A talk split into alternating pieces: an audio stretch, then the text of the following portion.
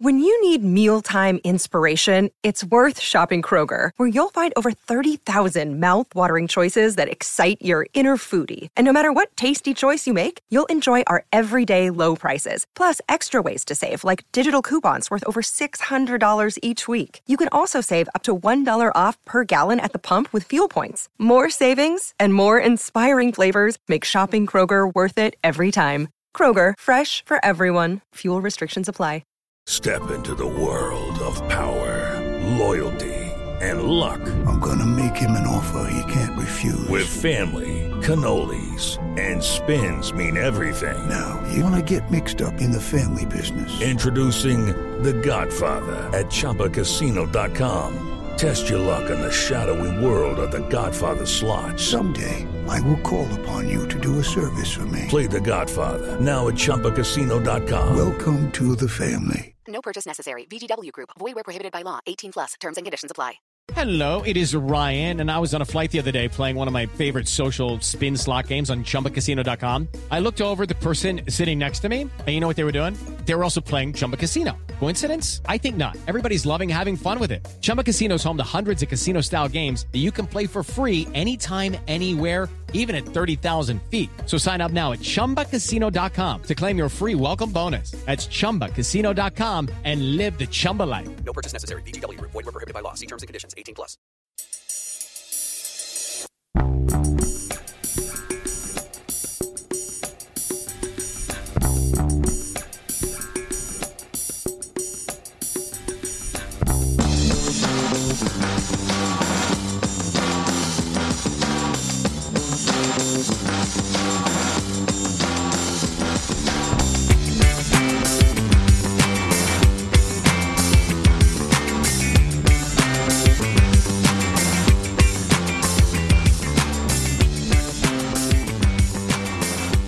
Back to a Celtic state of mind. I'm Paul John Dykes, and this Thursday bulletin has a new look about it. A wee bit like Celtic. Uh, we'll come back to the hoops, if you can still call them hoops, a little bit later. We've got Jerry Taylor, and you're teaming up for the first time, Jerry, with Sean Connolly, who is, of course, joining us from our friends at Celtic Down Under. How are you doing, guys?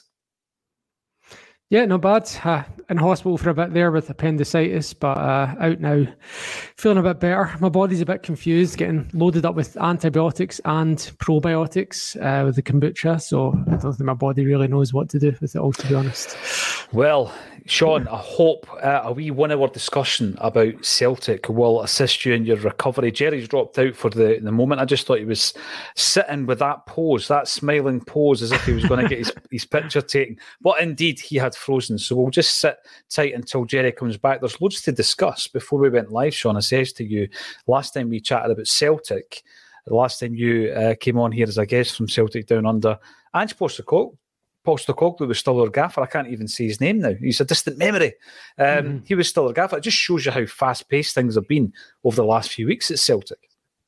Yeah, I've been getting some marketing emails from. Um, so we've got like one big sports stadium down here. It's called Optus because they sponsor it, and I'm an Optus customer, so I get like these marketing emails, and it's like, yeah, come down to Optus Stadium, 150 dollars for a lunchtime meeting with Ange Postecoglou. I'm like, it's too soon. It's too soon, man. I don't, I don't, it is.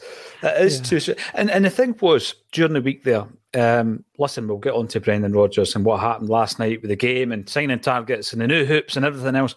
But um, he gave his first presser, and I was saying to Kev there during the week. I, I wasn't even interested in looking at it, and I knew that any mention of Celtic would have resulted in every news source running the story. Of course, that's that. you know that's what they're into. That that is their whole purpose. But I wasn't that bothered. I didn't want to hear what he had to say, Sean. I'm I'm over it already. Yeah, and, and the news sources are running it because it's going to get clicks, right? Mm-hmm. Because um, I mean, when you break up with your ex, which social media profile gets the most clicks? You know, it's uh, it's uh, not not not your strangers and not your friends. You know, there's there's been definite um, signs that we are treating our our managers and our players like ex partners, Sean, because that's not the first time. I mean, even Jota in his farewell oh, yeah. speech, yeah. You know, he's talking yeah. about, he's referencing ex girlfriends and how we were more special to him than ex girlfriends. People are saying, you don't take Rodgers back, it's like taking back the ex wife. What is that all about? Surely it's different in football. Well, it's because we love Celtic, isn't it? And I guess uh, by extension, we we love the parts of Celtic, and, and the, the players and the, the managers are certainly the most significant parts of that. I guess, even if they're the most transient. Yeah, and, and you know the thing as well, many of these subjects i.e., Jota leaving, Ange leaving, etc. They've been discussed uh, both on Celtic Down Under and on ACSOM. They've all come in and out of the dis- uh, discussion today because you and I certainly haven't spoken about them together. Um, but I want to look at it in a slightly different way because it occurred to me yesterday when I was talking to John Hughes that you know, if you want to go by the first three sales of Ange Postecoglou players, then he could well be on the tail of Neil Lennon um, as being the manager who has probably brought in the most profit from their signings. And, mm-hmm. you know, because Lennon, yeah, we brought in a lot of duds, I guess you would call them. But when he sold a player big, we got big money for them. And even uh, Van Dijk, you know, with the sell on, we ended up with about twenty million pounds um, minus the two and a half that we. So I think Ange, if we were in the fullness of time to sell another four or five of his signings, and hopefully that doesn't happen this pre-season, he could be right up there punching alongside Lenny. He might even overtake him. The most interesting thing, though, about that is that Postecoglou never once, as far as I can remember or would have noticed, never once used the term player trading model. Uh, he did talk about things like get used to losing your heroes, but it felt more like he was just moving players on because right these guys aren't going to do it for me anymore or you know like more of a turnover for keeping the best team on the pitch rather than a turnover to make money which is kind of been was what Lennon uh, would publicly state and what Rodgers was kind of forced onto him in his first spell and mm-hmm. in Postecoglou. Even though he has done that, it's not been his, his stated aim or his goal. So I think if you that's an interesting thing, right? If we focus on improving the team on the pitch, it's almost like the the, the profit will just follow. Absolutely. Yeah, you're right. And, and, and I think that Ange's approach did seem to be more focused on the football rather than the balance sheet. But as you say, it's a wee bit like when people make that comparison about, you know, aim for Europe and the domestic game will, will look after itself. You're absolutely right. Hopefully, Jerry will be able to come back in. I do know that he's got a new compadre uh, over the last week. And hopefully, Milo the dog hasn't chewed through the cable and that will be him out of action for a wee while. But if Jerry clicks on that same link, he'll, he'll join us at some point and hopefully we can get him back back into the discussion. There's some great comments coming through. I'm going to start with last night's game. Um, and, and Stephen Sloan gets right off the mark here.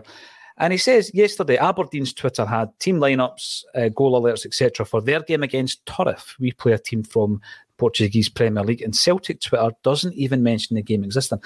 Sean, I did find it a bit strange. Uh, you know, I know it was a behind closed door game um, and it's a bounce game, and people might say you can't read too much into these games, and, and I get all of that. Um, but two things, yeah, we want our Celtic and we want our football fix, of course we do.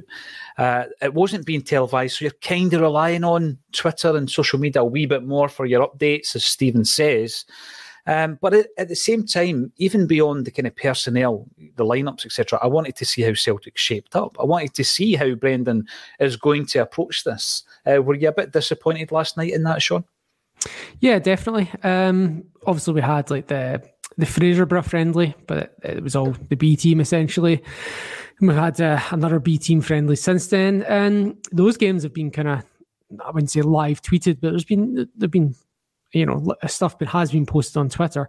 The only thing that I can, and, and, the other thing that was about the game in Portugal was the guy with the camera on the hedge. Um, he showed that the teams were kind of walking out fully kitted uh, in a straight line side by side as if they were taking it seriously, which was interesting. But the only thing I can think of that would have made it got such a blackout uh, as it was was maybe there's some kind of legal slash competition rule around this game was just not in any way a sanctioned or official game. So therefore, it had to be like this isn't officially happening. I, that's the only thing I can think of. That's know, interesting. Some, yeah, yeah, it's like yeah. they've just played it in a public park because it isn't exactly. an official game. No, I absolutely get that, and I didn't even consider that. I just wanted my my Celtic updates, as uh, Stephen was saying there. Um, as far as I know, um, Paddy, the, the score was 0-0. Celtic had a goal disallowed. I'm I'm following all this on the likes of the Twitter pages that you were mentioning there, um, and I tell you what, if you had had a wee bit more foresight, or if I had had a wee bit more foresight, ACSOM could have been there. I could have just swapped my holiday destination, Sean. The wife wouldn't have minded. And I could have watched that game last night and then the upcoming match on Saturday as well. There is quite a lot happening, as you can imagine. But as the headline says, in relation to signings, it's it's silly season. Um, there's been a lot of people linked to Celtic, as is always the case, really, Sean. And um, we'll have a wee chat about certain people who have been linked. But surely um, patience is the key here because it's all about quality, isn't it? I think um, going into next season. Yes, and now quality nowadays means something much different to what it meant back in the day.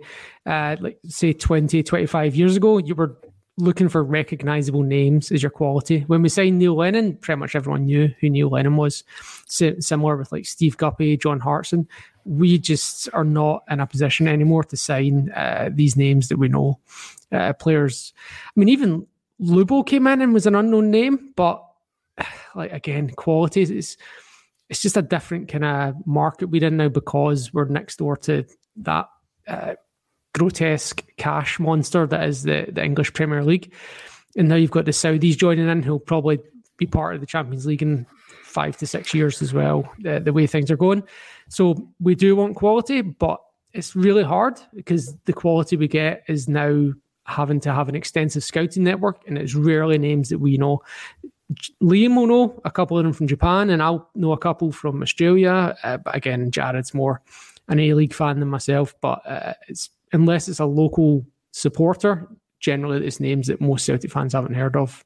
Mm-hmm. No, you're right, and you know I just think we've got to be smarter, and uh, the recruitment has got to evolve, and I think it has done. We'll be talking about that. John and I started a discussion yesterday around what's changed. You know, when you compare what Brendan walked into first time round compared to now, obviously the furore around his return has been completely different. Um, he comes in the first time, there's thirteen thousand at Celtic Park, and it's uh, blazing sunshine, and they are live streaming. I remember it. Summer Harrell was presenting it that day, and they were live streaming, Sean, about this hmm. amazing arrival, and amazing arrival it was. This time round, it was a little bit more muted uh, for circumstances known to everybody tuning in. Uh, but everything within the club uh, that has changed, I say everything, there's certain things obviously we're unaware of, seems to have changed for the better compared to what it was like when he took over first time round. And one of the big, big, biggest parts of that improvement, I think, has been in the recruitment. So we'll be we'll be chatting about that as well. And you know, we know how cash rich we are as a football club. Uh, even just today, another report: Celtic get half a million quid for our players appearing at the World Cup. There's money coming into the the club. There's income streams that are uh, maximised year on year, and I, I think we need to be patient so that we ensure that we get this right. Because I was talking uh, during the week there, Sean, about how Brendan, or yesterday, about how Brendan Rodgers is going to take us to a higher level. And people say, well, can Celtic go to a higher level? Well, yeah, you can. You can get better. Yeah, you can win a treble domestically, but you can improve in Europe, even if it's incremental improvements, season on season. Um, so we'll be having a wee chat about that. Are there any targets in particular that have piqued your interest, Sean? Uh, the, the, the Rieder and McTominay ones have definitely piqued my interest because I guess it's kind of antithetic to what was saying a minute ago. But McTominay is obviously a name that we all know uh, very well. Uh, he wouldn't help us out with the Champions League quota because he's trained in England, but um, he's certainly uh, a Scottish international. So uh, there's a kind of aspect of uh, locality there in terms of attracting the player versus say it was Portuguese or something like that. Um, and Rieder is another one that just sounds like a market that we've just never been in uh, ever really. Um, kind of makes me think of you're, you're, mentioning Europe is the kind of benchmark, and we always think like what are the teams we're, we're we're we're competing against, like or could be competing against, and you know we always say teams like Ajax, Benfica, Porto. Mm. Obviously, these teams are, are ahead of us because they've just been doing it in a different way, a different level for much longer than us. Um, but this is the sort of market that they're in. When when Porto tried to pay 13 million for Ntcham, that's what we were essentially potentially uh, looking to do with someone like Fabian Rieder there. Uh, so it seems like we're trying to dip our toe into that market. What I did find really interesting last week was um, Sporting Lisbon smashing their transfer records, uh, 24 million euros on that striker. Um, the name has gone out of my head. He was winning English Championship, uh, but I think they're expecting him to go uh, there and help them compete in Europe and then move on for 50 million or whatever. Yeah, Ah, the name, yeah. the name has gone out my head. Coventry, I think they signed them from. But Listen, paid 20 Sean, the only player I was concentrating that, that went to Sporting Lisbon over the last couple of Oh, weeks was no. Jacynta. I know, man. Sad, sad news. But there's And been a few coming in. And, and their strip looked better as well. It did. Yeah. Uh, yeah, man. I, I just I hope Starfield doesn't get itchy feet, but yeah, um, yeah. I don't know. It's, it was weird, man. Like the, the clear out in the women's team, it's weird. There's a few coming in now, but I don't know the names in the women's game, so I don't know if it's upgrade or not. I think, yeah, it is to the, the kind of casual observer quite unusual, uh, Sean. But what I'm going to do is uh, over the last couple of weeks, I've, I've not had a chance to catch up with Natasha. Natasha is definitely ACSOM's um, in house expert when it comes to the women's team. And we will get a good update from Natasha when she joins us next. Um, but it does look as though there's there's been too many departures and not just kind of fringe players, players who were pivotal to that success under Fran Alonso. So we'll certainly be looking at uh, whether or not the calibre of um, additions to the squad will get us back up to that level because it's a shame. I think the biggest shame about this is the fact that, you know, there was the buy in last year, Sean. You know, you looked at the two games back to back, the amount of uh, fans that went to the two games. Uh, was it not something like 18,000 over the two matches or 15, 16,000? Incredible backing. Um, and then, you know, the, the team gets stripped bare a wee bit and it looks as though we're lacking a bit of ambition. Uh, hopefully that's not the case there. But I, I totally get what, what you're talking there about uh, Sporting Lisbon because we spoke about how you can bring in a player at, let's say, um, Hatate's level or O'Riley's level in terms of transfer fee, and then you can turn that into, you know, a few levels above that. You bring in somebody like Jota or Carter Vickers, you will see what the, the, the cash is that we've got for Jota. So, like you say there, at some point you would hope that you can then enter the realms of pushing that up even further because the payback is higher. And whether or not that's something that will be done within the next three years under Brendan Rodgers, I'm not so sure. Although I think he will be pushing for it because you know the calibre player he was pushing to sign following the, the um, signing of of Edouard was kind of trying to push us into that nine to twelve million pound bracket. And I think Celtic got a wee bit scared of him pushing the envelope and kind of retreated from that. But you would think that you know in time that would be the natural progression recruitment wise, wouldn't it? Judy was boring. Hello. Then Judy discovered ChumbaCasino.com. It's my little escape. Now Judy's the life of the party. Oh, baby, Mama's bringing home the bacon. Whoa, take it easy, Judy. The Chumba life is for everybody. So go to ChumbaCasino.com and play over 100 casino style games. Join today and play for free for your chance to redeem some serious prizes. ChumbaCasino.com. No purchase necessary. Void where prohibited by law. 18 plus terms and conditions apply. See website for details. Yeah, and and it does matter like how much you're paying for players and where you are as a team, like how much you can ask for those players when they're leaving as well, right?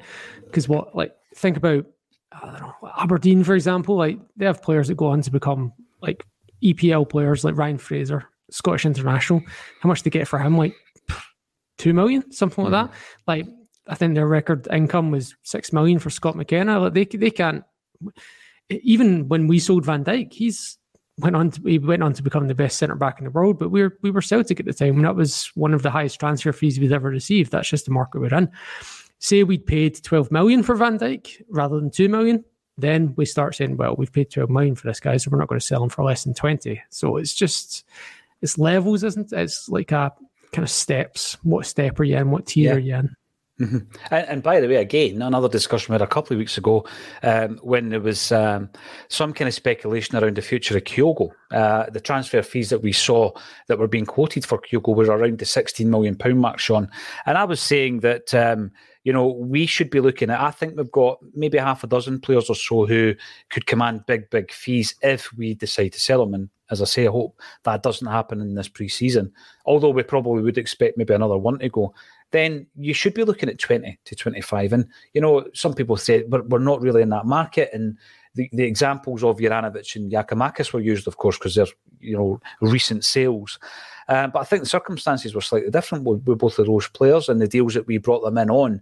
So, in one way, when Jota was to leave for 25 million, I didn't want to lose a player. I never like losing quality, but the fact that we got the, the, correct fee for him, in my view, that was the right the right fee for Jota. And again, the circumstances were such that the uh, Saudi Arabian money was involved. Therefore, you know that might have uh, added a few million on top. I'm going to go back to Paddy's uh, question around the score because the team that I was supplied with last night from our very own Colin Watt was Siegrist Dedi, who's the young player who had been playing kind of B team football last season, uh, Kobayashi, Scales, Bernabei, Iwata, McCarthy, Turnbull, Forrest, O, and Haksabanovic. Now, someone could have sent me any starting 11 and there's no way I could have had it verified. But that's what I was told. I've named Colin Watt, sorry, big fella. Um, and that was a team apparently that, that went out. So I think it was more about um, when you look at that team in terms of the futures of some of those players, Sean, it certainly was more about uh, the training camp and just getting a couple of bounce games uh, in between that. Because I'm guessing there are some players in that starting 11 who will not kick a ball for Celtic this season. Uh, yeah, you would assume Dede would struggle to even get on the bench for the rest of the season. Um, and we, we you see similar things every preseason, so it's not like it's, it's not major news here. Uh, the kind of surprise though is that the players that were on internationals were playing as well. Like Owen Haksabanovic uh, were playing in the last international window, but they're so uh, that's a weird one to me. Like they must have came back in great shape if they're uh, in there already. But yeah, obviously like Iwata, Turnbull were not an international, so you would be expecting them to. They started preseason like a week before uh, the other boys that had an extended break. So that's the way I kind of look at it. Um, but yeah, the surprise is the ones that are included that were internationals. It's a strange mm-hmm. one. Yeah. I mean, listen, before we move on from the targets, because the speculation, um, when you see a story like when we saw the story around Brendan Rodgers, uh, Kevin Graham and I were talking about the quality of the source um, who broke the story. And it was a very, you know, for me, credible source in Stephen McGowan. So you, you believe it. Mm-hmm. A lot of these players, you know, it's that time of the year where you run a transfer um, rumour and you will get many, many clicks on that rumour. And so you've got to take a lot of them with a pinch of salt. Um, some of the names that we've seen, maybe in that respect, Donny van de Beek and Kieran Tierney, his name has re emerged this morning, I've noticed, Sean. Mm-hmm, um, I, am of the view, listen, if you're getting the Kieran Tierney that we had, um, who worked so, so well in, in Rodgers' system first time round, brilliant. Um, but you're, I mean, the Tierney, not even just as a player, the, the Tierney that you you would be bringing in now, in terms of the expense of that, is just you know I think it's short termism. It's it's not going to lead to a permanent signing, which is how we have started using the loan market. Um, you know, bring them in on loan so that we can actually look at them with a view to signing the guy. It's not going to be that. It's going to be very much a short term fix. Now, there's no doubt, I think, that uh, the left back particularly the backup left back, has to be strengthened. But I don't think Tierney's the answer, Sean. Yeah, it's a tough one, isn't it? Because I don't know, with Tierney could help us compete. Well, sorry, it would be an upgrade at left back. Put it that way. There's no real question about that. We can say that he's been struggling in the, the Arsenal team, but then he comes up in the Scotland team and does well. So mm. I don't think there's really uh, much of a problem there in that sense. Uh, but yeah, is it about winning this year or is it about developing the squad? It's kind of a hard one to tell, isn't it? Um, yeah, I'm not sure. I mean, he's obviously a kind of player that's outside of the market we'd normally be able to shop in, unless he did have that emotional attachment. And it's not like we'd be taking him on loan with a view to signing him next year. As far as if, if I remember correctly, he's contracted to Arsenal for another three years. Yeah, I mean, you know, maybe he'll come back then, but he'd be 29 at that point, so pretty limited. I don't know. It's kind of file under Robbie Keane, isn't it? That sort of thing. I know. And by the way, I loved at the time seeing Robbie Keane in the hoops. I mean, his uh, career choices have, have been questionable in recent times, but I do remember him signing and thinking, wow, what a player we're, we're getting on. And Robbie Keane. Robbie Keane, interesting fact about him the, the, the manager who gave him his senior football debut was none other than Mark McGhee. Mark McGhee of Wolves um, gave Robbie his debut. He was later signed by Mark's mate Gordon Strachan for Coventry City, and he scored goals wherever he went. He even scored goals at Inter Milan, and he certainly mm. scored goals at Celtic. Um, the other target's Tete. Um, interesting that he obviously spent a bit of time under Brendan Rodgers at Leicester when he was on loan there. Um, what's the the situation at the moment with Shakhtar? Because he's now looking for a new club, isn't he? Yeah, he's a free agent as far as I know. Uh, again, another player I don't know too much about, but he's got a good pedigree, kind of similar to Donny uh, Van de Beek in that sense. They are technically, uh, they have the they have pretty clear and evidenced uh, technical ability, uh, but that's not going to cut it on its own in Scotland. So we would need to look at dig a bit deeper in that. And it's the, the old thing uh, Postecoglou used to say is he, he, just knew he would always phone players and he would say he could just tell if a player was going to cut it or not. Uh, there's obviously a couple you could point to that would contradict that. You know, uh, Oliver Abildgaard, for example. Mm. Um, but um, yeah, if Van de Beek and Tete are pretty top of the list of the names we're linked with in terms of technical ability which would be potentially raising as a level in Europe. But um, are they going to just phone it in? Are they going to be gone in short order, like Juninho was, or Freddie Ljungberg, or all these other players that have great technical ability but didn't do it? Or are they going to come in with their great technical ability and be the next Lubo or Naka? I, can't tell. I, I, barely even know these guys. Um, I barely could, could barely spell their names. Never mind uh, tell you what their character's like. So I'm not sure. No, but that that is the thing. Talking about the character is obviously with Tete. Brendan Rodgers has worked with him. We spoke about that just the other week there as well about how often you know a manager will bring in a player that they're familiar with, having either worked with them or, in Postecoglou's case, you know players that he was so um, aware of due to the fact that he was working uh, with or against them uh, in the Japanese league. Uh, that would be an interesting one. I, have got to say, I think the quality is there certainly. And then Yang Hyun Jun. Um, has also been speaking about uh, the situation with um, him coming as a as a right winger, twenty one year old, uh, and I think that What's going to be interesting in the next few weeks is where we're taking the recruitment, just like what you were talking about before, because the caliber of player we've mentioned today, albeit um, you know how credible the sources are, we don't know. Uh, in some of those cases, it does seem as though we're, we're going to be shopping in a, a market that's going to add some real quality to the Celtic side. But going back to that friendly last night, um, I'm more interested. Like you say, McCarthy played whatever. You know, I'm, I'm thinking he's not going to be a player for Celtic this season. I just wanted to know the kind of shape that Rodgers would uh, implement and deploy, even in the bounce games, you know. Um, and, you know, going back to Tierney, for example, I always remember Tierney being a more so than than Lustig due to his mobility, that that bombing, overlapping winger, uh, you know, from the, the fullback position. And when he did that, you had a player in Lustig who could then become more of a part of a back three. Welsh we were in possession, Welsh we were attacking, and you would see that we, we almost had three centre backs. But Lustig was comfortable with that due to the fact that he played many, many games at international level at centre half. If that's something that Rodgers decides to do, do you think we've got the fullbacks for that in terms of the overlap and the other one, you know, just coming inside? Because I don't have concerns about them coming inside. I think having played the inverted fullback, they're going to be pretty comfortable playing centrally. Um, however, the overlap, I don't think you know that is the strength of some of our fullbacks.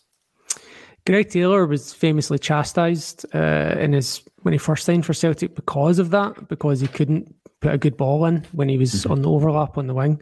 So not, i think that's more feels more like a Bernabei thing than a, a Taylor thing to play that system. Um, Alistair Johnston, I think, could do it, no problem. Ralston, I don't actually think the inverted fullback suited Ralston as well. Uh, I, I, felt like we always did it better with Taylor than we did with Ralston, and, and Ralston was more of a bombing down the wing kind of guy. Yeah. Mm-hmm. Uh, I like Ralston because he's a good physical presence at set pieces and at back ball, uh, back post crosses, which is an absolute shocking deficit in Bernabei's game. Uh, and if you need evidence, go back and look at that penalty we conceded against Dundee United, uh, the one where it hits his hand, uh, where he jumps up to head it and he somehow gets smaller. Uh, so that that's that's a concern, and it's something that's also aimed at Taylor at times, but he's not quite as bad. And it's also a problem that I think we had when we put Adam Montgomery at left back. Uh, again, he was just I ducked out when the ball was in the air, again, he got smaller somehow. Uh, so, and look, I know we're saying we don't measure ourselves against them, but they've just signed a bunch of six foot plus players, and that's going to be what they're targeting, isn't it? And it's a tactic they've always used: stick Kyle Lafferty on top of uh, whoever the left back is, and just launch balls at him uh, Lee Naylor. Is that who they used to do it to? Lee Naylor. Kyle Lafferty's had a fantastic move recently, though hasn't he? He was unveiled yesterday. Seventh tier of Scottish football. Fair yeah. play, Kyle. I'm, I'm glad that you still need the dough at this stage of your career. Um, now, that is something that I'm, I'm interested in because I've, I've, I've felt under Ange that the fullback's got a lot of praise, and rightly so. We spoke about the right back position being a, a, troublesome position for many, many, I think, for many years after Lustig retired, not retired, but left Celtic. Um, and we went through the whole, you know, succession of right backs who didn't just didn't fit in. You know, I, you know, I think the exception would be Jeremy Frimpong because we, we obviously made a success of Frimpong and made a lot of money off him and are about to make even more money from the sell on from him.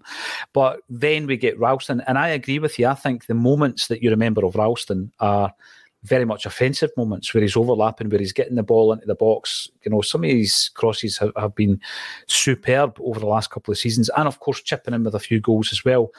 I can't really remember that inverted um, area of the park being his strong point, like you say. Mm-hmm. Um, whereas it seemed to suit Greg Taylor a lot better. I would hate to think that the Greg Taylor we've seen in the last two years isn't going to continue to develop under Brendan Rodgers, but I do think it comes down to the shape. Uh, Johnston, I thought Johnston, you know, his best qualities are in defence, but uh, overlapping again, he can do it. You saw him doing it. And Bernabei, I'm, I'm just not sure at all about Bernabei and his future at Celtic because, yeah, there were some moments you're thinking, oh, he's he's pretty good offensively.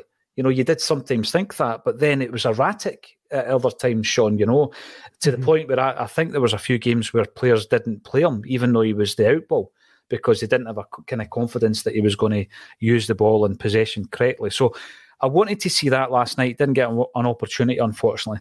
The other thing I was looking forward to, to seeing is whether or not we were going to go with a number 10 uh, in relation mm-hmm. to, you know, thinking back to Rogic and then looking at the Leicester side that he had, where he, he did, you know, always, but he did play Maddison in that area as well.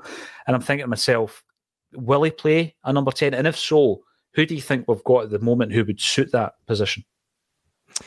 It's interesting. I feel, yeah, I don't think there'll be any of wholesale changes tactically. Um, because I think it'll be more refinement rather than redesign. Uh, so I think, and and obviously even Postecoglou himself, uh, think back to the Kilmarnock game onwards, the away game was starting to try and implement a, a more, fl- I don't know, flexible, fluid, but slightly different uh, midfield system, which would suit us a bit better in Europe uh, next year. So he had his eye on that quite early. So I'm wondering if we're going to go that way uh, because we do have st- players like McGregor and Iwata are essentially, when you look at the squad, there are two. If you were going to double pivot, it'd be the, those two. But those two are also very dynamic players who can push forward. Well, I know we've not seen Iwata score a goal yet, but it looks like he can get in and around the box and be effective. And Cal McGregor can, it's probably one of our best players for scoring outside the box. So I would almost like to see us have a kind of what Alex Ferguson used to do with Man United was the players would move about all over the pitch and the mm. opposition didn't know what they were doing and the rest of the team would just know to fill in so like the, the shape was always the shape was always there but the players were moving around within the shape and it was keeping opposition players on their toes. And i wonder if that's something we could be looking to do. I'm not sure though. Yeah. I don't know man. Are we going to stick with two number 10s or uh, two number 8s or are we going to go to a central 10 I think we're probably more likely to stick than twist, to be honest. Mm-hmm. I, I, do see, and again, you know, just from last season, looking at the likes of Haksabanovic, we spoke about signings that um, Ange made in his second season. Because, I mean, his signing record in season one was sensational. Uh, absolutely no doubt about it. S- second season, there, yeah, there were successes. Johnston, for example. But I think there's a, a player in Iwata who, by the way, was was announced today after right, yeah. quite a delay. He was announced as a permanent signing. You kind of took it for granted that that had happened. It hadn't been announced. Is Celtic short on social media staff at the moment? I don't know because it hadn't been announced until today. Um, and I think that Iwata's one to watch for next season. I think we're going to see the real Iwata next season, and it won't be at centre half. I don't think. Mm. Um, Johnston, I think we've seen enough of him to know that he he is going to be a, a real um, cog in the wheel. Although he's injured at, at, this moment in time, another two that I threw into the mix was Haksabanovic because I think that if he is deployed properly, because I don't think he's a winger, uh, but we'll come back to that, Sean. I think he could be that that number ten. He could be uh, the the guy who needs to pick the lock, um, and he does it. I think often as an impact sub, he's, he's come on.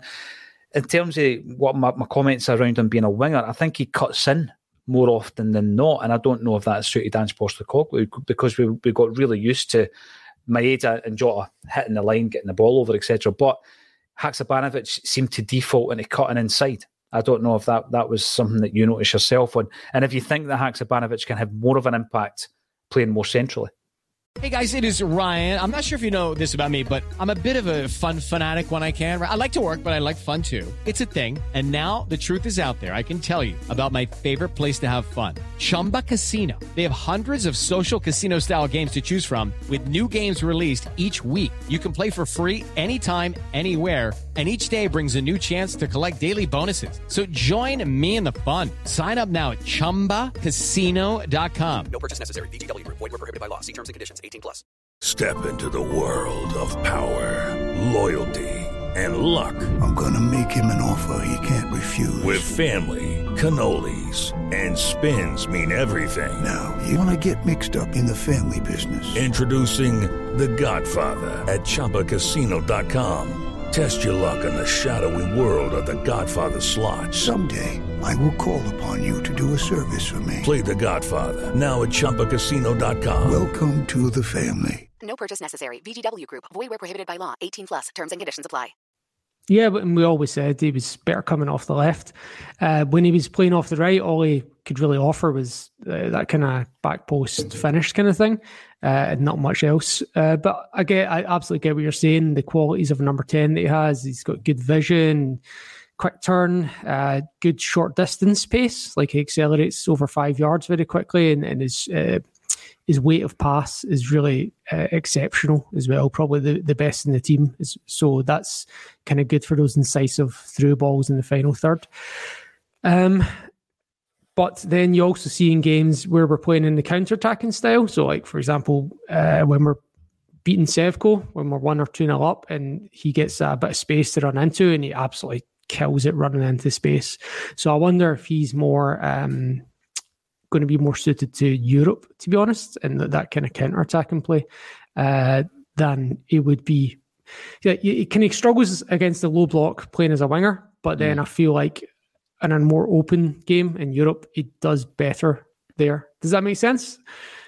Like, no, it, kinda... it absolutely does. It absolutely does. And I think the the, the unfortunate thing with, with, with Haksabanovic was that when he got into his flow as well, Sean, you know, it, it was kind of like unfortunate for him that he got injured because I do think that he would have got into a run of games there that we might have seen the best of him in Europe, and unfortunately, um, he, he, got his injury. And I think you know, looking at his career as well, he's been around for ages. You know, he's been around the senior game for about ten years, and he's only, I mean, he made his debut when he was fifteen. That, that's astonishing. Um, and the other player that I threw in there, and I want to know your thoughts on this, is is O. Um, interesting that both Haksabanovic and O started last night. If my source, Colin Watt, is uh, indeed correct and credible, um, I know he's credible, but whether or not he's correct, I don't know where he got it from. I never saw that online. Um, and O was the other signing who, you know, when you look at his records, seven goals and three starts. I know that the, the stats now look at minutes, and I think it worked out as 84 minutes for every which goal is, that he scored. Which was better than Kyogo last year. Mm-hmm. Yeah. So he had, a, he had a, yeah, had a better goals per minute ratio than Kyogo. Uh, I don't really think that's necessarily fair because for two reasons. One, Kyogo, uh, Kyogo was nobody's player of the year at the start of January. Uh, when he scores that goal to equalise uh, at Ibrox, he really kicked on after that. So uh, I'd maybe, if you want to compare it to his second half of the season stats, he'd probably have Kyogo in the lead, but I didn't actually check that. I'm just assuming. Um, but yeah, I, I like I do like O. Uh, he is maybe just not quite as good as Giakoumakis was, but also is improving rapidly. And I have no doubt whatsoever that O is ex- so much better than Giakoumakis was at, when Giakoumakis was O's age. So that tells you what you need to know about uh, what we could get out of him. Mm-hmm. You know, in that area of the park, right? Um, I, look at the the kind of physical aspects of O, comparing him to maybe Dembele or, or Edouard, who, by the way, were two completely different players. But in terms of the stature, you know, the players that Brendan utilised last time round, and then you look at, uh, at Leicester, you know, the the kind of style of Vardy, you know, not just the, the physical prowess, but the, the style of him playing on the, the shoulder of the last defender, which was more kind of Kyogo's style.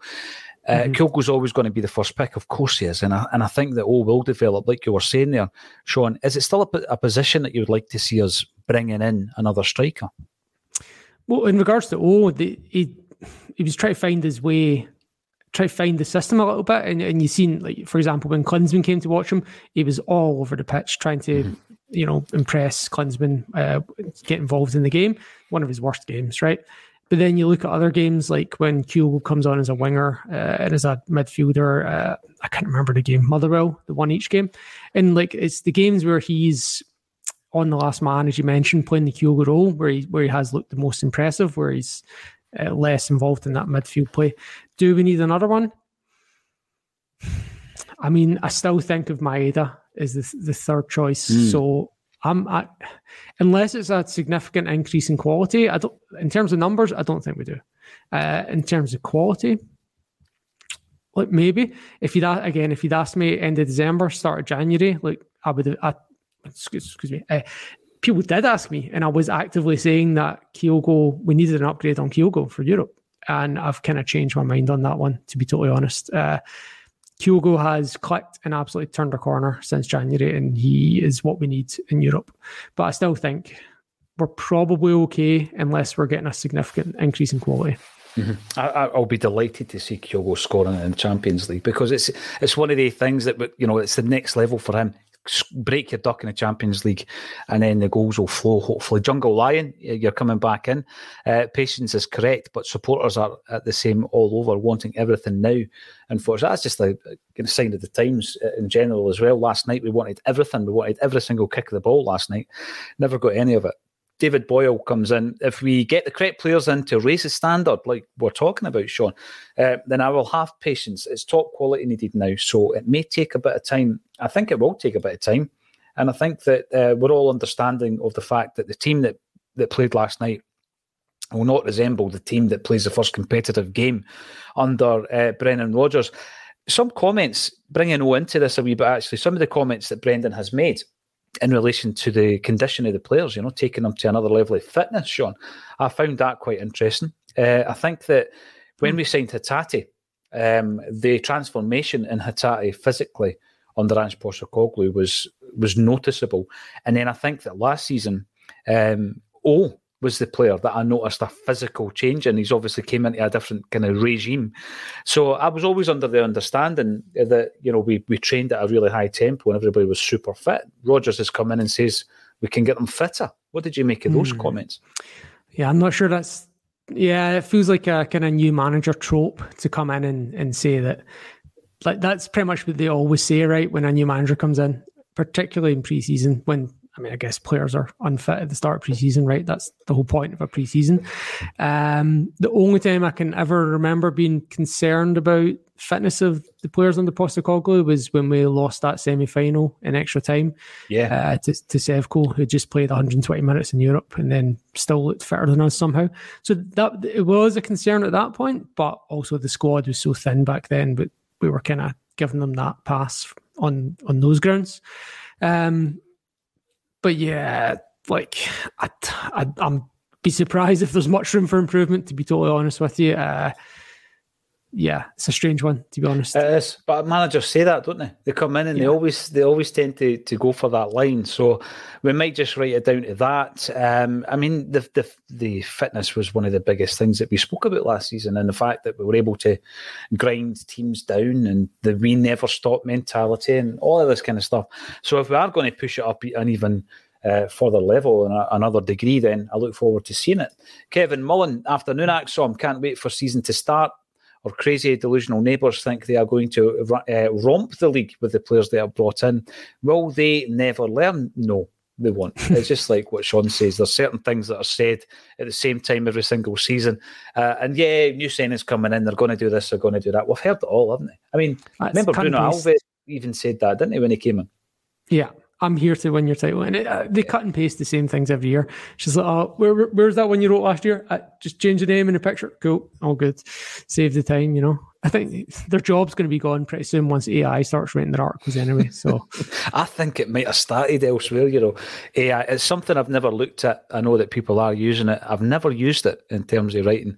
Um, and you, you're right. With, with all the, the new technology coming in, it will, uh, I think, write off quite a lot of these people's jobs because it is churning out the same story.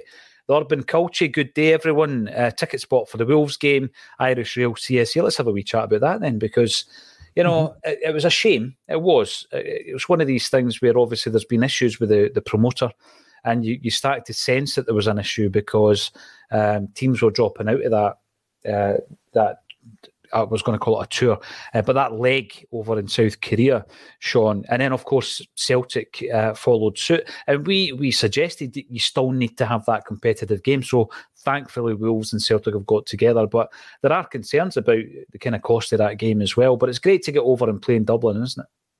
yeah, it, and is it Aviva? Is that where they're playing it? Yes, yeah. Is, is there a is there a rugby game on or something the next day? Following day, yeah. Lawrence actually pointed that out. Um, so in terms of accommodation, travel, etc., everything's going to go through the roof, or it already has, and it's going to be a difficult one for the, uh, the for the pockets. However, I, I do think that it's something we should always look at doing. I think we should always play a game in Ireland every single year. Mhm. Yeah, and, and if we can get a, a if you could get someone like Liverpool over, and that Aviva Stadium would be full, right? Because obviously you've got like tens of thousands of default Celtic fans, but then you've got everyone else in Ireland is either Liverpool or Manchester United. Is that not exactly, but roughly speaking, right? So if you can get one of those two teams over, you could pretty much sell any number of tickets you want. So if you're a promoter, and that would be good for Celtic in terms of uh, that's the level of team we want to be trying ourselves out against. That's the level of occasion we want to be practicing for, and that that'd be ideal. But Wolves are uh, they're a big team, and uh, the Aviva Stadium's a big stadium, and there should be a lot of tickets sold. So uh, it's definitely uh, much more useful than uh, blackout friendlies in Portugal against Portimonense. I can't even say the name. No, you're right. Um, and hopefully it will be televised and we can watch it. Uh, and uh, talking of be, uh, being televised, we had a great discussion yesterday about Gil Scott Heron and um, you know his connection to Celtic through his father. Uh, there's a great image actually. Uh, it was shared to me with by Paul McQuaid of the Shamrock when um, Gil Scott Heron was doing a gig in Glasgow, and he decided to go and visit you know, the stadium. He, he went to Celtic Park. There's a great picture of him outside Celtic Park. That was a stadium that his old fella played in in the 1950s. And, uh, I, you know, at that time, I think he, he wanted to be touring all the rest of it. But see, in 1985, the whole the whole Celtic commercial thing wasn't really um, kicking into play. So there is a picture of him and he's, he's holding a Celtic scarf aloft. And it was one of the ones that actually said Celtic FC on it. He's obviously been into the wee Celtic shop at this point, which was like a hut uh, and he's bought a Celtic towel as well, Sean, which was round his neck. I've got the same towel. It's a great image, a brilliant image. Seek it out, um, Gil Scott Heron. So yeah, it was good to have a wee chat about that yesterday. The urban culture. Um, so who thinks Tierney is a good idea if he ends up injured for two months? It has. You know, he's not had his troubles to seek when it comes to injury, um, absolutely. But, you know, when you look at the point Danielle's making, can we really afford another injury prone player? And Kieran Tierney. Uh, also seen AJ won't be back for the start of the season. Um, it's one of these ones where if the player um, is going to be available, which you know looks to be the case, I think Arsenal certainly would want a permanent transfer. The, the team that that has been quoted, or the teams rather that have been quoted, um, is Aston Villa and Arsenal. Uh, sorry, Newcastle, and they're talking about a fee about thirty million, maybe 30 plus million quid. And I think from our perspective, yeah, we have got other um, revenues coming in through sell-ons and all the rest of it. But if we can make three million pound off Tierney rather than shelling out a massive um, amount of money for a year's wages, I would much rather make the money. I'm going to be honest with you, Sean. Yeah, I mean, when at the time when he was a kid as well, when he started getting injured, when he was like 21, 22, people started voicing their concern at that point that he'd been overdone before his body developed. And it was a thing that happened to Rafael Nadal and, and does happen to some famous sports stars. And, and, and nowadays, players are generally protected against it. I, I think that was a lot of the justification for not giving Karamoko Dembele a game. Mm-hmm. And Tierney was kind of chucked under the bus in that sense. Like, we need to win this game, and you go, and there was no kind of long term management, and now we're seeing the kind of downside of that. On the plus side, it might make him a player that's available to sign for us, but as you mentioned, if the transfer fee is ridiculous. Uh, the only way we could even think about it is if we had some crazy deal where it was like, say, we paid 15 million and then said, if we make the last 16 in Champions League, we'll give you all of our prize money or whatever. I don't know. That's the only thing I can think of. Like, how else could we possibly get that transfer over the line in that kind of market? I'm just thinking if we are going to push the envelope um, on a player, I probably would be reluctant to do it with Tierney simply because of his injury record um, since he went to Arsenal quality. as well. He's Champions League quality. He is. Yes. He is. Um, let's see how it goes. Uh, some people are coming in to say, "Do we really need a marquee signing?" To be honest with Double Denim, um, the way that we've been treating uh, our recruitment in the last couple of years, we have created the player, if you like. You know, mar- marquee signings for me. Martin O'Neill made a lot of big, big signings of that ilk, Sean. Um, and then afterwards, there was players you've mentioned, Juninho, for example, during O'Neill's time, didn't work out. You know, Gravesen didn't work out. He was a marquee. It was signed from Real Madrid. It didn't work out. Mm-hmm. Um, I, I, I don't think I'd put Roy Keane in that that bracket. We knew what we were getting with Keane. We, we probably would have expected him to stay for longer. But his performances were excellent when he was at Celtic, other than his debut against Clyde, of yeah. course. Um, but he was a marquee signing. Robbie Keane was a marquee signing. And I don't think we need them because Jota wasn't a marquee signing. Carter Vickers was not a mar- marquee signing, and look what they became. Um, but I do think we need to push it up that level to maybe bring in a player of that that kind of cost. You know, the six million quid. We've mentioned uh, the centre half position, and uh, obviously the team that we saw last night that we were supplied with Kobayashi and Scales played in centre half for Celtic. Um, Starfelt's importance over the last couple of years has been massive, absolutely massive, and the partnership that he has developed with Cameron Carter Vickers has been one of the reasons why. I mean, that's the bedrock on which Ange's success was built. Uh, we've seen some footage from the same user. Uh, credit to to him. I'm, I'm, not sure what his name, his or her name was. The guy in the hedge that, that, that filmed a wee bit last night, and he got a bit of footage of Carter Vickers walking. I think from the bus over to um, maybe the changing area, and he was limping. He's just obviously had an operation. He's now recovering, uh, and he'll miss the beginning of the season. So the question is, I'm going to give you four options here in relation to who partners Starfelt. Um, Kobayashi, Stephen Welsh, Tomoki uh, Iwata, or a new recruit. So how, how do you see that going? Who partners Starfelt until Carter Vickers is back? Oh, man, um, it kind of helps in a sense that we don't have European qualifiers. That mm-hmm. gives us till September really uh, to get whatever we're doing sorted. Uh, I think third of September, fourth September is that when we play Sevco, and that's kind of the biggest game we'll have to start. I think Aberdeen away is a tough one as well, but like, uh, yeah, you know, it's hard, man, because like Kobayashi was absolutely stinking at the end of the season. Um, Welsh Welsh versus Iwata. If Welsh had been fit, I'd have had Welsh in there ahead of Iwata because Iwata did not do great in there. So for me, in that sense, it's almost Welsh versus new recruit. I don't think it's Kobayashi or Iwata. Kobayashi might still click, but he was horrid at the end of last season. Mm-hmm. And, and, you know, some of the things you, you, you look at a player and think um, that element of the game, because I felt he was bullied in particular at, at Ibrox, Sean, and we said it at the time. Um, and I just looked at that aspect of the game. That's something that's identified really early in the development of a player. And if it's not sorted out by this stage, it might just be listen, I don't want to write anybody off. It might just be that he's not suited to our domestic kind of like uh, rough and tumble of the Scottish game. Stephen Welsh, the, the conversation was brought up when Iwata ended up filling in for a couple of games at centre half. And we were like, where's Welsh? Is he fit? People were thinking you can't throw him into the cup final because at that point Iwata had not looked convincing at you know at centre half, and he is a player that I rate highly, and I think he's got a part to play, but not there. So then you're looking at uh, you know a new recruit coming in, and I, and I think anyway with Carter Vickers and Starfelt fit. With the future of Welsh probably in doubt, there's talk of him going to Italy, uh, with a doubt over Kobayashi, and with the fact that it's clearly not Iwata's favoured position, we'd probably be looking at that as being a position in which we would like to strengthen anyway, Sean. So I'm going to go with you on this. Um, in the meantime, we can't get the player in quick enough, and I had to choose from the other three mentioned. I'd probably go for Welsh. Now, mm-hmm. you know, people might think, oh, you're never going to improve in Europe if that's your take on it. But if you're comparing Welsh, Iwata, and Kobayashi based solely on performances, I'd like to see the argument to say that one of the others would get ahead of Welsh at this this stage of the game. But I do expect to lose him as well.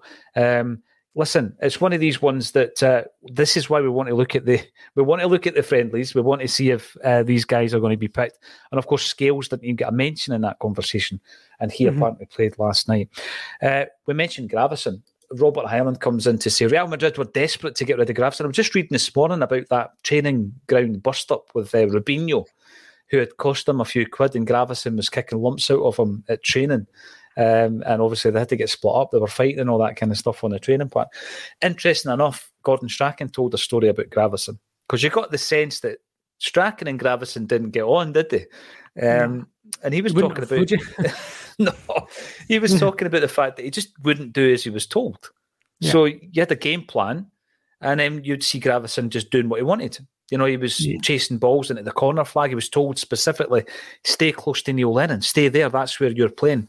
Um, and then when it moved into the kind of European uh, level, when he's still not doing that, it became an issue uh, to the point where Gordon Strachan approached him during half time of one of the games and says, you know, you're going to have to tell Tommy Gravesen to stop following me about the pitch and talking to me. And the thing is, Sean, he wasn't talking to him about the game. He was asking him where he was going after the game, if he was going for a bite to eat with his missus and all that.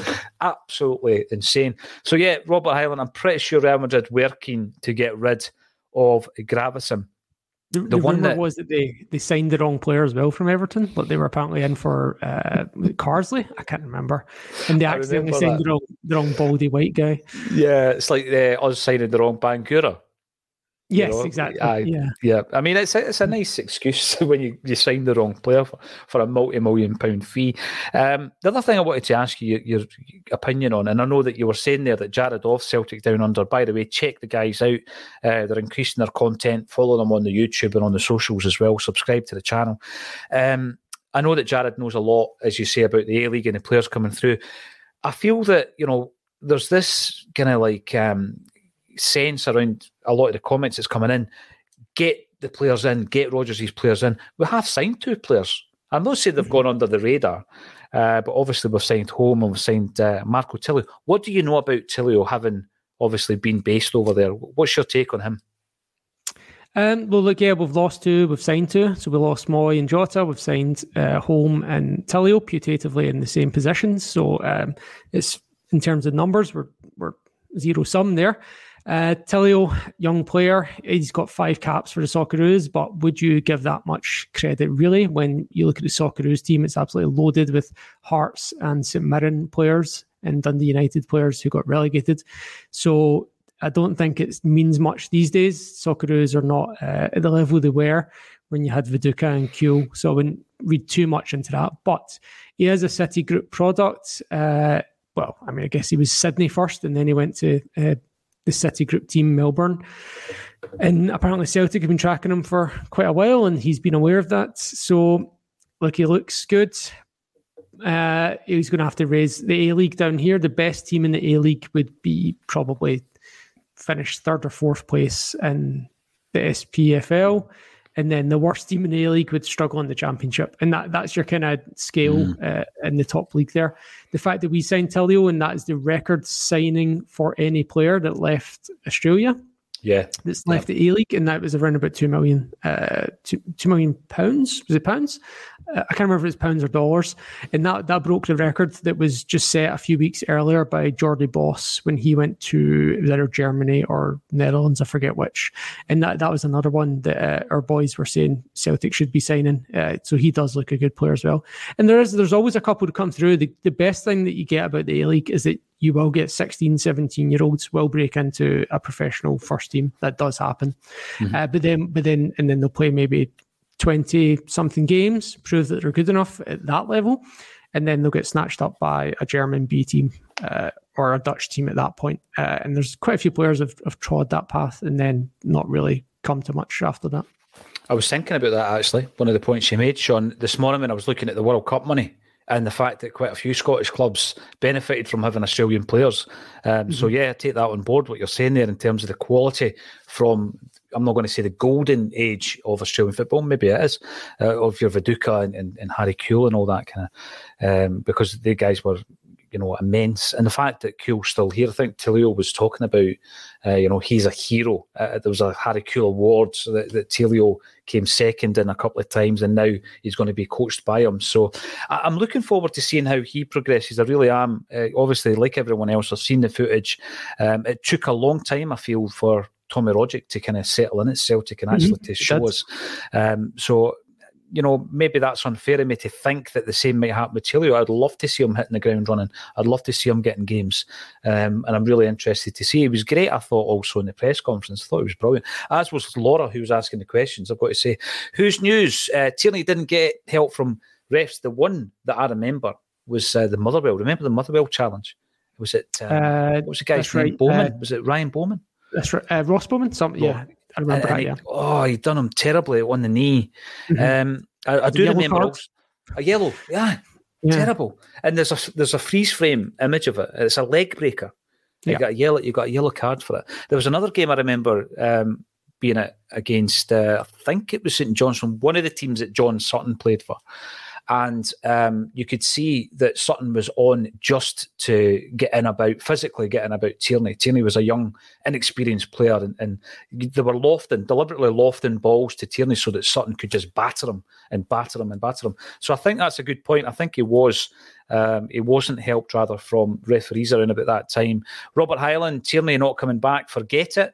I do get that kind of sense, Robert. I'd be amazed. I've got to say, I'd be yeah. amazed if he was to sign for Celtic this season. Um, I want to ask you very quickly, right, because you have appeared on this show a few times wearing what has been described as the worst Celtic jersey in history, Sean.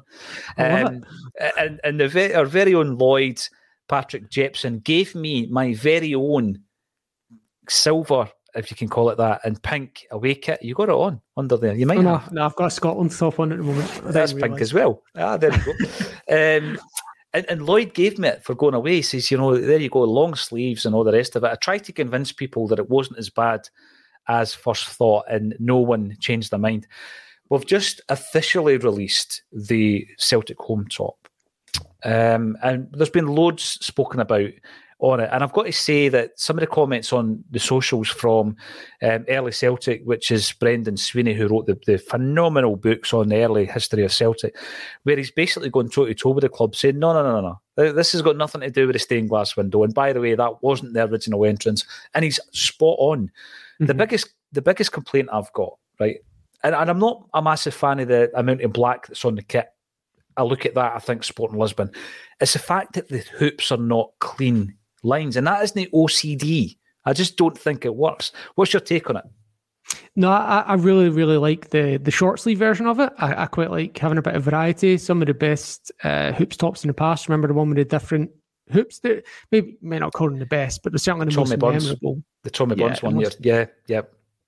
And uh, I, I, wasn't particularly a fan of the thin hoops one that we had uh, about 2013. I, wasn't a big fan of that, but I do like something a little bit different.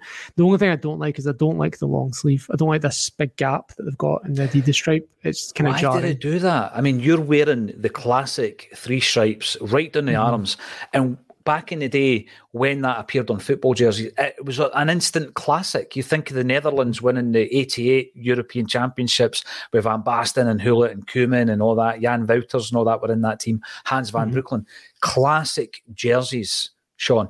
Yet Adidas now, A, they don't use the unbroken stripes down the sleeves and B, they don't use the trefoil which you've got on your tracky top there. They just don't mm-hmm. use it. Unbelievable. Why wouldn't they return to that? It's the classic. Um, maybe people would say it's all for you Celtic dads out there. I don't know. I think it just looks better. Um, and the other thing I wanted to ask you about before we finish up for the this afternoon, this evening for yourself, is the story around the allocation at Tynecastle. Now, I brought it up on Tuesday. I spoke to Lawrence. Lawrence was like, you know what? I'm not interested in what other clubs do. That's their domain. They can do what they like. We look after ourselves. Okay, that's fine. That's one view on it. I think that um, a club can look at that and think there's maybe margins of advantage either financially or in terms of the atmosphere, you know, the home support, right? Understand it. My argument around that was at the time, you know, traditionally football's about having, you know, combat between two rivals on the park, and a big part of that's the fans, and that's what you know. Scottish football is renowned for the support, Sean. Uh, even to this day, we are one of the, if not the highest supported um, games in the whole of Europe. When you look at you know the, the population of the country against the amount of attendances that we get, massive part of that is the fact that we've got huge capacity crowds at Ibrox and Celtic Park every week. Mm-hmm. We get that. However, you know, I, I do think the game is losing something if we don't have away fans at four massive fixtures. In fact, eight because Celtic will respond to this. Eight massive fixtures next season. Um, and the other thing that that I was thinking about this week as well, Sean, is how does it affect refereeing decisions? You know, yeah, we'll we'll have that in favour if we follow suit and we don't give them any tickets at Celtic Park, for example, because I'm expecting Celtic to knock back 650 tickets. How does it affect referees? Um, is it something the authorities really need to come in and sort out? Well, look, the, first of all, I don't blame Hearts and I don't even blame Sevco. The people that I blame for this are the SPFL, who, when they were reconstituted 10 years ago or whatever it was, chose not to put a, a rule in uh, about this, which all our professional leagues, broadly speaking, have. Uh, including UEFA competitions, which our teams have to compete in, and it just makes our league look absolute tin pot. Uh, and that's that's my kind of overall broad criticism of it. In terms of what you're saying about referee, absolutely, it definitely does. Look at the, we might as well write off those two Ibrox games already. We're not winning either of them. We might get a draw, but we're not going to win either of those games. Todd Cantwell can just kick players, go into the crowd, do whatever he wants with complete impunity. Does you know, not even a, a booking whatever eight fouls he committed at Ibrox without a booking. Yeah. So it does. It definitely does. And, and down in Australia, we have a term for it because it's broadly accept again. It's well accepted, like without a shadow of a doubt, that this is a fact of sport that the home crowd uh, influences a referee, no matter what, whether not suggesting bias or anything, but they call it the noise of affirmation.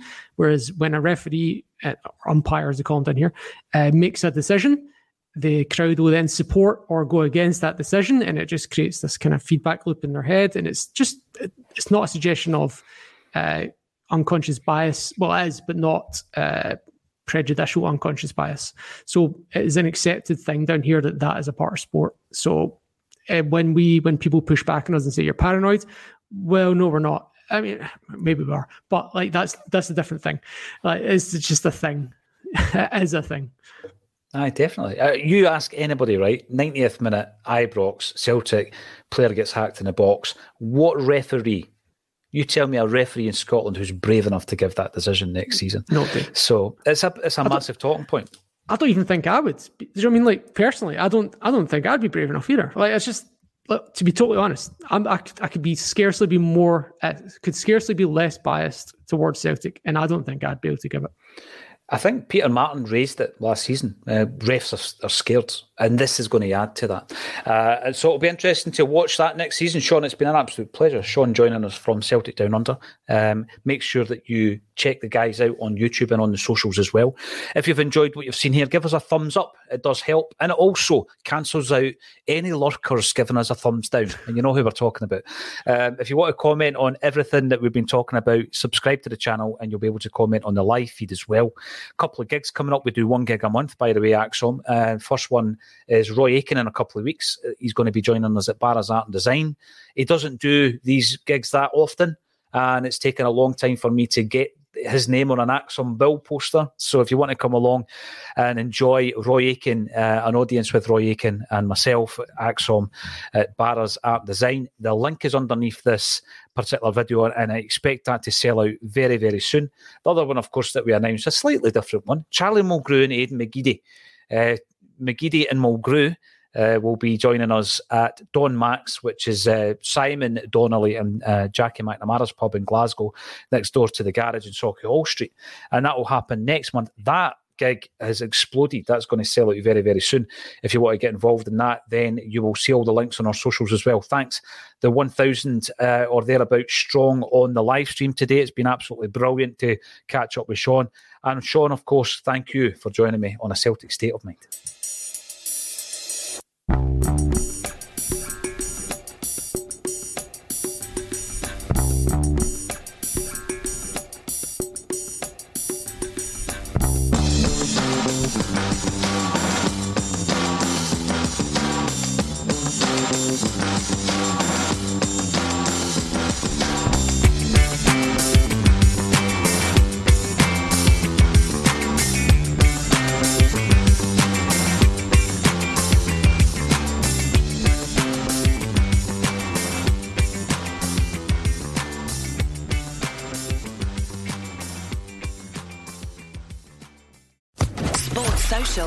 Network.